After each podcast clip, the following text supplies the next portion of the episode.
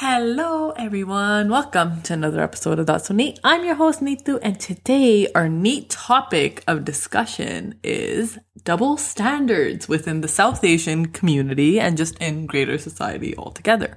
Um, before I jump into the podcast, quick disclaimer this is an opinion based podcast.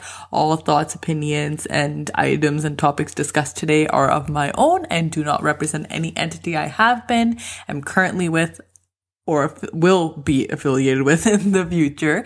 Um, so these are all my opinions and they have nothing to do with anybody I know or anybody I have known or anybody I will know in the future. Um, but without further ado, let's jump into it.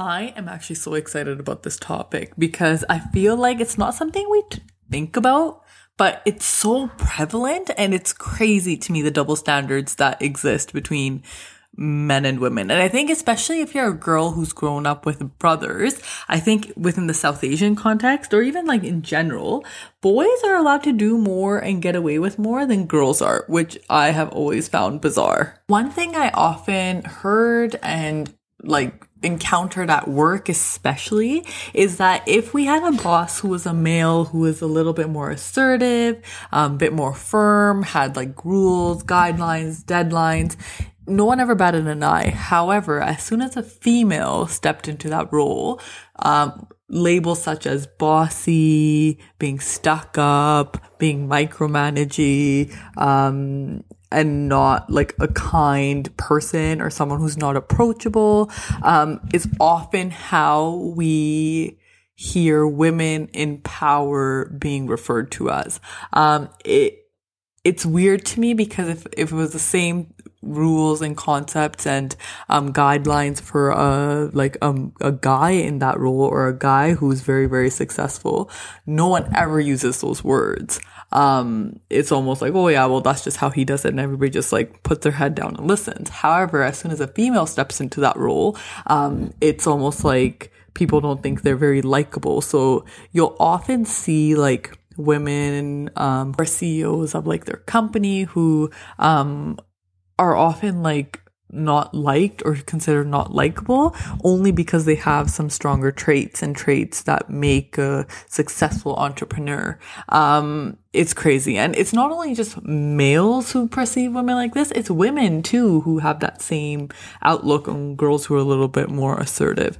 Um, so there's a great, um, influencer. Her name's Jillian Harris. I love her so much. She was like originally on The Bachelorette or something, and now she has her own, um, like social media company and she just runs like a really successful business. But she's often, um, she's created this box called the Jilly box and it only features successful Canadian women owned businesses um, and businesses who do something really good for the greater community. But she does a more important role or like puts more emphasis on women run businesses, which is huge because I feel like, um, instead of ever putting a spotlight on women owned businesses, we shit on them or women's being in, women being in bigger important roles. Um, it's often looked down upon. And like, I've heard like a lot of girls who are quite successful who have a hard time dating because they say that guys don't want to date them because they feel that they're inferior to them or they feel like they need to make more money than them in order to date them.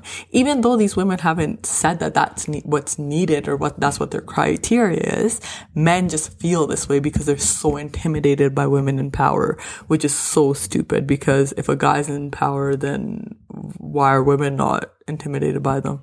But it's more desirable. It makes no sense to me. But that's one big double standard that I've noticed um, when I started working.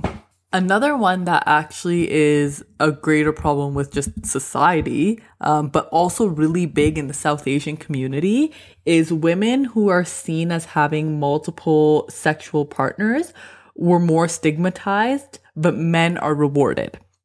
This pisses me off. It is not often that you hear a girl being praised for how many men she can pull. If anything, it's derogatory. People say, "Oh, I don't want to be with somebody like that." This reminds me of a story actually when I, while I was dating back in the day. Um, there was this one guy who um, asked me very flat out body count and goes, Oh, how many people have you been? This, that, the next thing. And it was just like, I didn't answer it. And I was like, Well, why does that matter? He's like, Oh, I don't want to be with a girl that's been with so many guys. But then I'm just like, and then I flipped the question. I'm like, How many people have you been with? And he gave me his number, which was quite high. And I was just like, how is it okay that you've slept with that many people, but you're looking for like the cleanest, purest soul? It shouldn't matter. It shouldn't matter. If it doesn't matter for a male, I don't see why it should matter for a female. And this is huge, especially in the South Asian community because slut shaming and, um, being pure is associated with how many sexual partners somebody has. I it's crazy to me. It, but, but if you talk to a guy, so many of these guys are like, "Oh, I had X amount amount of girls, and back in my day, I used to pull girls." Oh, why is that okay? And they say it with pride. It's like a badge of honor of like, oh, like, and, I, this could just be movies, but often you see in movies, um, the guys will go to the bar and like have games on how many girls they can pull. But if a girl does it, it's only socially acceptable if it's for like a bachelorette.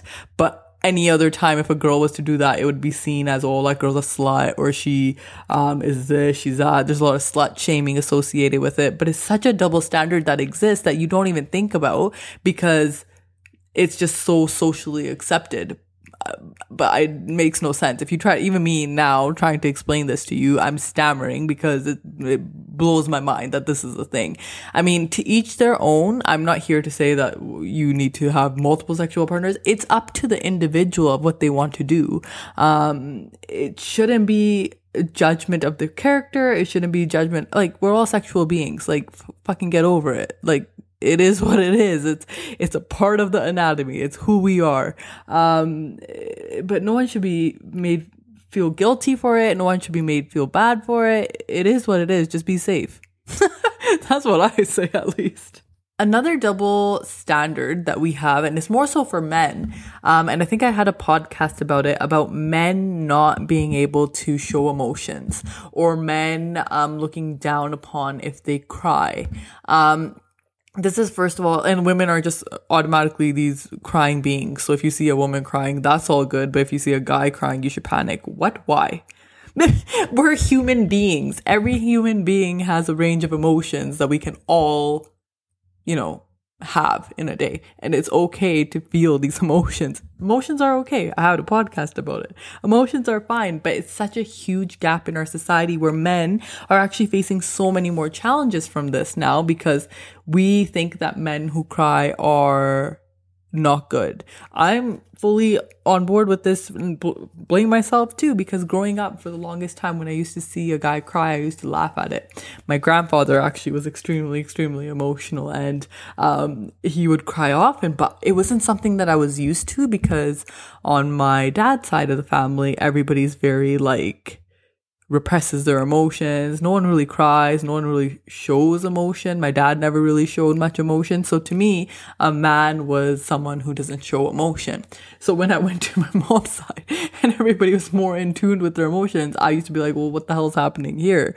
But that was a double standard that I had learned, right? In my head, it was like, oh yeah, guys aren't supposed to cry. Like, why is he crying? But, and it's also fed to us, right? Like when we grow up, like munde ni ronde, um, kuniya rondiya hundiya, munde ni ronde, right? Why? Why can't guys cry? Munde ni ronde basically means guys can't cry, but that's not true. It's a human emotion that every human experiences. So of course they can cry, but that's a double standard that exists for men, and that leads to such big issues where we see men's mental health deteriorating so much and then there's things like substance abuse and um other things that play a role because these men are seeking some way to deal with their emotions because we as a society have made it not okay for men to feel emotions, which is stupid, which is stupid. And I hope, and I'm seeing more and more and I'm seeing more like education around this and more people are talking about it. And hopefully now we can start making the shift for our next generation, for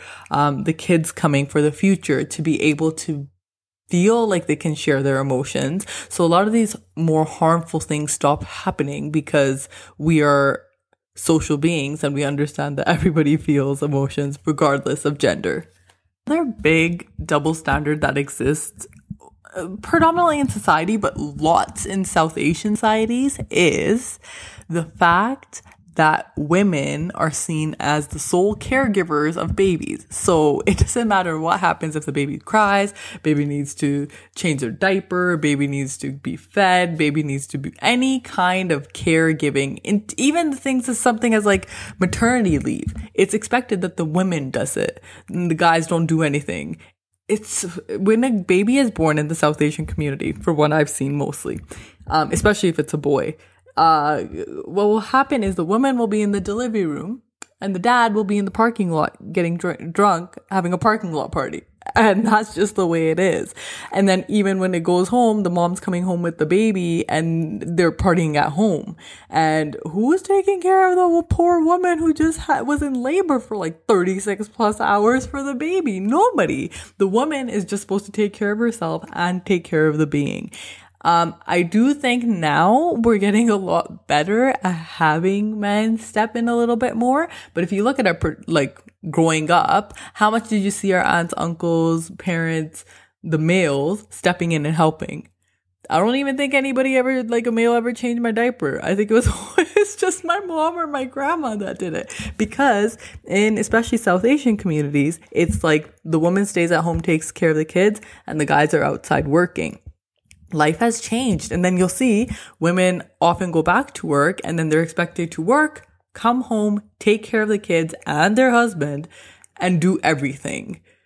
Why? Why is it such a double standard? And then also, you often hear people getting made fun of um, if a guy takes like a paternity leave or if a guy is like helping out, like, oh, you're whipped. Oh, that's a girl's job. Why are you doing it? It's so stupid to me. Why? You did, is that not your child? 50% of that DNA is yours. like you also helped create that being. So as a parent, it should also be your job to help and support and provide for that child. Um, but it's such a double standard of like, it's just automatically assumed that a woman needs to be the sole provider. And I also remember, I think I talked about this, um, body just shaming in general. So dad bods are expect, like they're expected and they're almost attractive because you don't want a male who's too perfect. But if a woman has a mom bod, it's shamed. Um, I remember I was talking to this guy, I think I mentioned it on a podcast, and he said his greatest fear in life is that his wife doesn't lose the baby fat. That was his biggest fear in life that his wife won't snap, like pop out the baby and snap into shape again. What the hell is that about? Why is it not okay? The woman just carried a child for nine months, was gaining weight to have a successful pregnancy so that child, which is your offspring as well, can thrive in the world. And you're expecting her to like have like a, th- like, complete transformation overnight and be back to normal. It's crazy to me. And like that guy, like seriously, I was disgusted. If that was his only fear in life, I don't even know, man. But he's lost it. All these people have lost it when it comes to some of this stuff. And then the last double standard that I, I mean, there's so many, and probably this podcast, if I kept going, we could be like 50 minutes long. But the last one that I've experienced a lot, and I think a lot of South Asian girls still experience, is the double standards of drinking. Drinking, going out, um, it is such a taboo for girls to drink in our culture. Um, you'll still see at the bars. I mean, now it's getting a lot better where women are like, fuck you, I'm gonna drink, it doesn't matter. But, um, and I don't drink, I'm personally not a drinker, but if a girl does have a drink, it's shame. It's like looked on upon badly. Whereas if a guy is out partying at a reception, they're expected to drink and be rowdy and get lit and just have a good time. But if a girl has a glass of like wine or a drink in her hand, she's considered bad. It it makes no sense to me of like why don't we stop her? I don't think anybody has ever like if they if parents in our older generation heard that their son was drinking, the repercussions of it wasn't as severe as what happens to girls. Um, even now, you'll see girls will like hide their drink and pretend like they're drinking orange juice, but really it's like vodka and orange juice.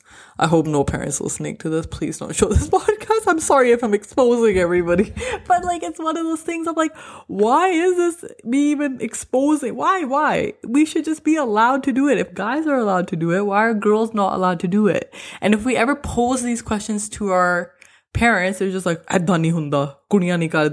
But why not?